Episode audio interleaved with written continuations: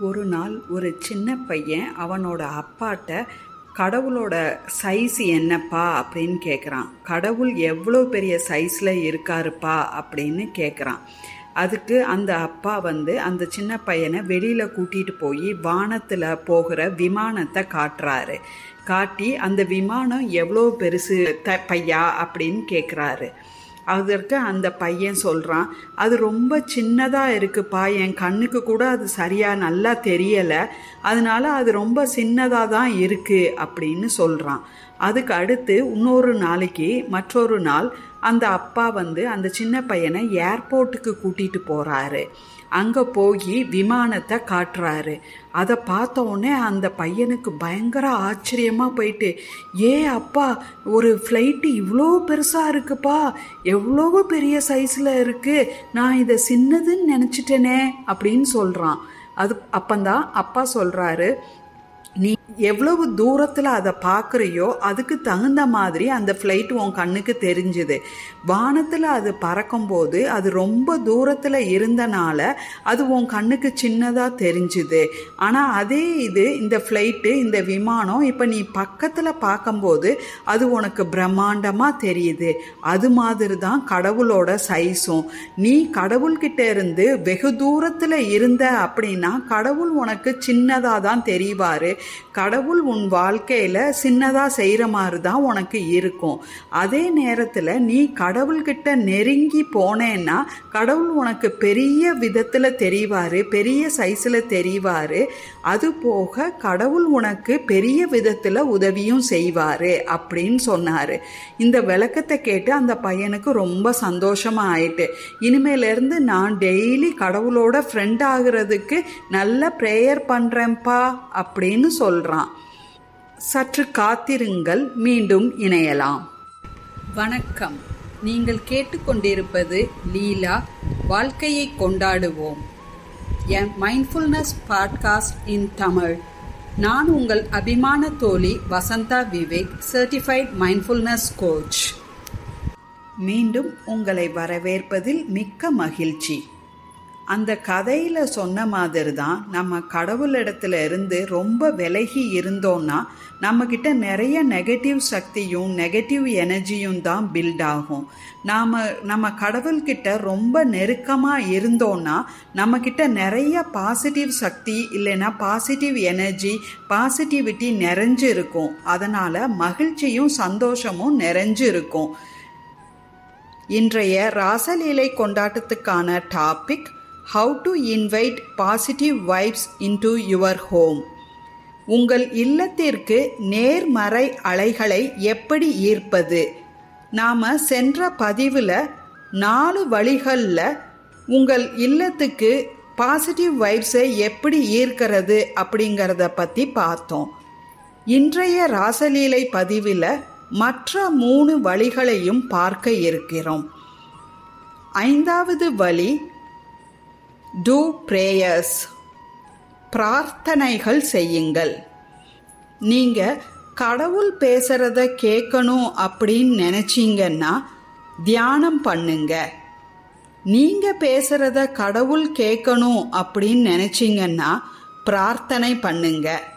இது மிக நுட்பமான ஆழ்ந்த சிந்தனையுடைய வாக்கியங்கள் ஆகும். பிரார்த்தனைகள் மூலமாக உங்கள் உங்கள் இல்லத்துக்கு பாசிட்டிவ் எனர்ஜியை நீங்கள் ஈர்க்க முடியும். பிரார்த்தனையை கடவுளோட பேசுவதற்கான நேரமாக நீங்கள் எடுத்துக்கலாம். உங்கள் இல்லத்தில் குறிப்பிட்ட நேரத்தில் காலை மாலை ஆகிய இரு வேலைகளிலும் பிரார்த்தனை செய்கிறத வழக்கமாக ஆக்கிக்கோங்க. கூட்டு பிரார்த்தனையா குடும்பமாக சேர்ந்து பிரார்த்தனை பண்ணுனா அதற்கு சக்தி மிகவும் அதிகம். உங்கள் குழந்தைகளையும் உங்கள் பிரார்த்தனைக்கு நீங்கள் சேர்த்துக்கலாம். குழந்தைகளையும் கடவுளுக்கு நன்றி செலுத்துறதுக்காக வேண்டி பிரார்த்தனை பண்ண சொல்லுங்க. நல்ல மனமான ஊதுபத்திகள் சாம்பிராணிகள் அதெல்லாம் ஏற்றி வச்சு பிரார்த்தனை பண்ணுனா வீட்டில் ஒரு ஒரு விதமான நல்ல கோயிலில் ஏற்படக்கூடிய ஒரு நறுமணம் வீசும். இதனால் உங்கள் வீட்டில் நிறைய நேர்மறை சக்தி உருவாகும். ஆறாவது வழி கோ கிரீன் வித் பிளான்ஸ் செடிகளால் பசுமை ஆக்குங்கள். உங்கள் வீட்டில் அங்கங்கே நீங்கள் பூச்செடிகள் வளர்க்கலாம். இல்லை இண்டோர் பிளான்ஸ் அப்படிங்கிற செடி கொடிகள் வீட்டுக்குள்ளே வைக்கக்கூடிய செடி கொடிகளை நீங்கள் வளர்க்கலாம். பச்சை என்பது வளரக்கூடிய தன்மையும் பெருகக்கூடிய தன்மையும் குறிக்கக்கூடிய நிறம் ஆகும். பச்சை நிறம் உங்கள் மனசை நல்லா காம் பண்ணி உங்களை நல்லா கூல் டவுன் பண்ணும். அதுபோக செடிகள் தரக்கூடிய ஆக்சிஜன் உங்களோட ஹெல்த்துக்கு ரொம்ப நல்லது. உங்களுக்கு நல்ல பிராணசக்தி கிடைக்கும். அதனால் உங்கள் வீடுகளை நீங்கள் செடிகளை கொண்டு நீங்கள் அலங்கரிக்கலாம். உங்கள் வீட்டில் மாடியில் இல்லை பால்கனியில் சின்னதாக தோட்டம் போடலாம். உங்கள் வீட்டோட வரவேற்பு அறை இல்லைன்னா மூளைகளில் நீங்கள் செடிகளை கொண்டு அலங்கரிங்க. செடிகள் உங்கள் இல்லத்தில் நிறைய பாசிட்டிவ் சக்தியை ஏற்படுத்தும். அது உங்களுக்கு நிறையா மகிழ்ச்சியையும் தரக்கூடியதாக இருக்கும். ஏழாவது வழி க்ளே மந்த்ராஸ் மந்திரங்களை ஒழிக்க விடுங்கள். ஸோ மந்த்ரா அப்படிங்கிறது ஒரு சில குறிப்பிட்ட வார்த்தைகளை திருப்பி திருப்பி சொல்றது ஆகும். ஸ்ரீராம ஜெயம் ஓம் நம சிவாயா ஓம் நமோ நாராயணாயா. இதெல்லாம் மந்திரங்கள். இதை நம்ம திரும்ப திரும்ப சொல்லும்போது நம்மளோட இல்லத்திலையும் நம்மக்கிட்டேயும் ஒரு பாசிட்டிவ் சக்தி உருவாகும். அது உங்கள் இல்லத்தை ரொம்ப தூய்மைப்படுத்தும். உங்களுக்கு மந்திரம் தெரிஞ்சால் நீங்களே மந்திரம் நூற்றி எட்டு முறை உச்சரிக்கலாம். இல்லை உங்களுக்கு மந்திரங்கள் தெரியலை அப்படின்னா இப்போ சாண்டிங் பாக்ஸ் அப்படின்னு விற்கிறாங்க அதில் ஒரு நாற்பத்தெட்டு ஐம்பத்தெட்டு மந்திரங்கள் வரிசையாக இருக்குது அதை நீங்கள் உங்கள் இல்லங்களில் காலையும் மாலையும் ஒரு குறிப்பிட்ட நேரத்தில் ஒழிக்க விடலாம். உங்கள் குழந்தைகளுக்கு ரெண்டு மூணு மந்திரங்கள் சின்ன சின்ன மந்திரங்கள் சொல்லி கொடுங்க. அந்த மந்திரங்களை பூஜை நேரத்தில் உங்கள் குழந்தைகளை சொல்ல வையுங்க இது உங்கள் இல்லத்திலையும் உங்கள் மனத்திலையும் நல்ல உற்சாகத்தையும் மகிழ்ச்சியையும் பாசிட்டிவ் சக்தியையும் கொடுக்கக்கூடியதாக இருக்கும். உங்கள் இல்லத்திற்கு பாசிட்டிவ் சக்தியை ஈர்க்கக்கூடிய ஏழு விஷயங்களை நாம் பார்த்தோம்.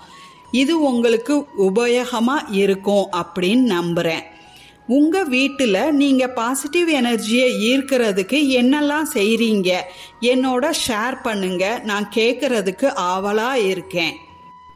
இன்றைய செல்ஃப் அனாலிசிஸ் எக்ஸசைஸ் இன்றைய சுய அலசல் பயிற்சி. வருகிற ஆகஸ்ட் மாதத்துல இருந்து நீங்கள் எந்த புது பழக்கத்தை ஆரம்பிக்க விரும்புகிறீங்க இல்லைன்னா எந்த ஒரு பழக்கத்தை உங்ககிட்ட இருக்கிற ஒரு நெகட்டிவ் பழக்கம் அல்ல கெட்ட பழக்கத்தை விட்டொழிக்க இருக்கிறீங்க அப்படிங்கிறத சிந்திச்சு செயல்படுங்க. நீங்கள் ஒருவேளை காலையில் எந்திரிச்சு வாக்கிங் போகலான்னு நினைக்கலாம். நல்ல ஹெல்த்தியான உணவு எடுத்துக்கணும்னு நினைக்கலாம். எந்த பழக்கத்தை நீங்கள் கடைப்பிடிக்க விரும்புகிறீங்க இல்லைன்னா எந்த பழக்கத்தை விட்டொழிக்க விரும்புகிறீங்க இதை பற்றி ஆழ்ந்து சிந்திச்சு செயல்படுங்க. இந்த பதிவை பற்றின எண்ணங்களை நீங்கள் என்னோட பகிர விரும்பினாலோ இல்லை இன்னும் மற்ற பதிவுகளில் என்னென்ன விஷயங்களை நம்ம பேசலாம் அப்படின்னு நீங்கள் நினைக்கிறீங்களோ அது எல்லாம் உங்கள் விருப்பங்கள் எல்லாத்தையும் Leela Tamil podcast at Gmail dot com.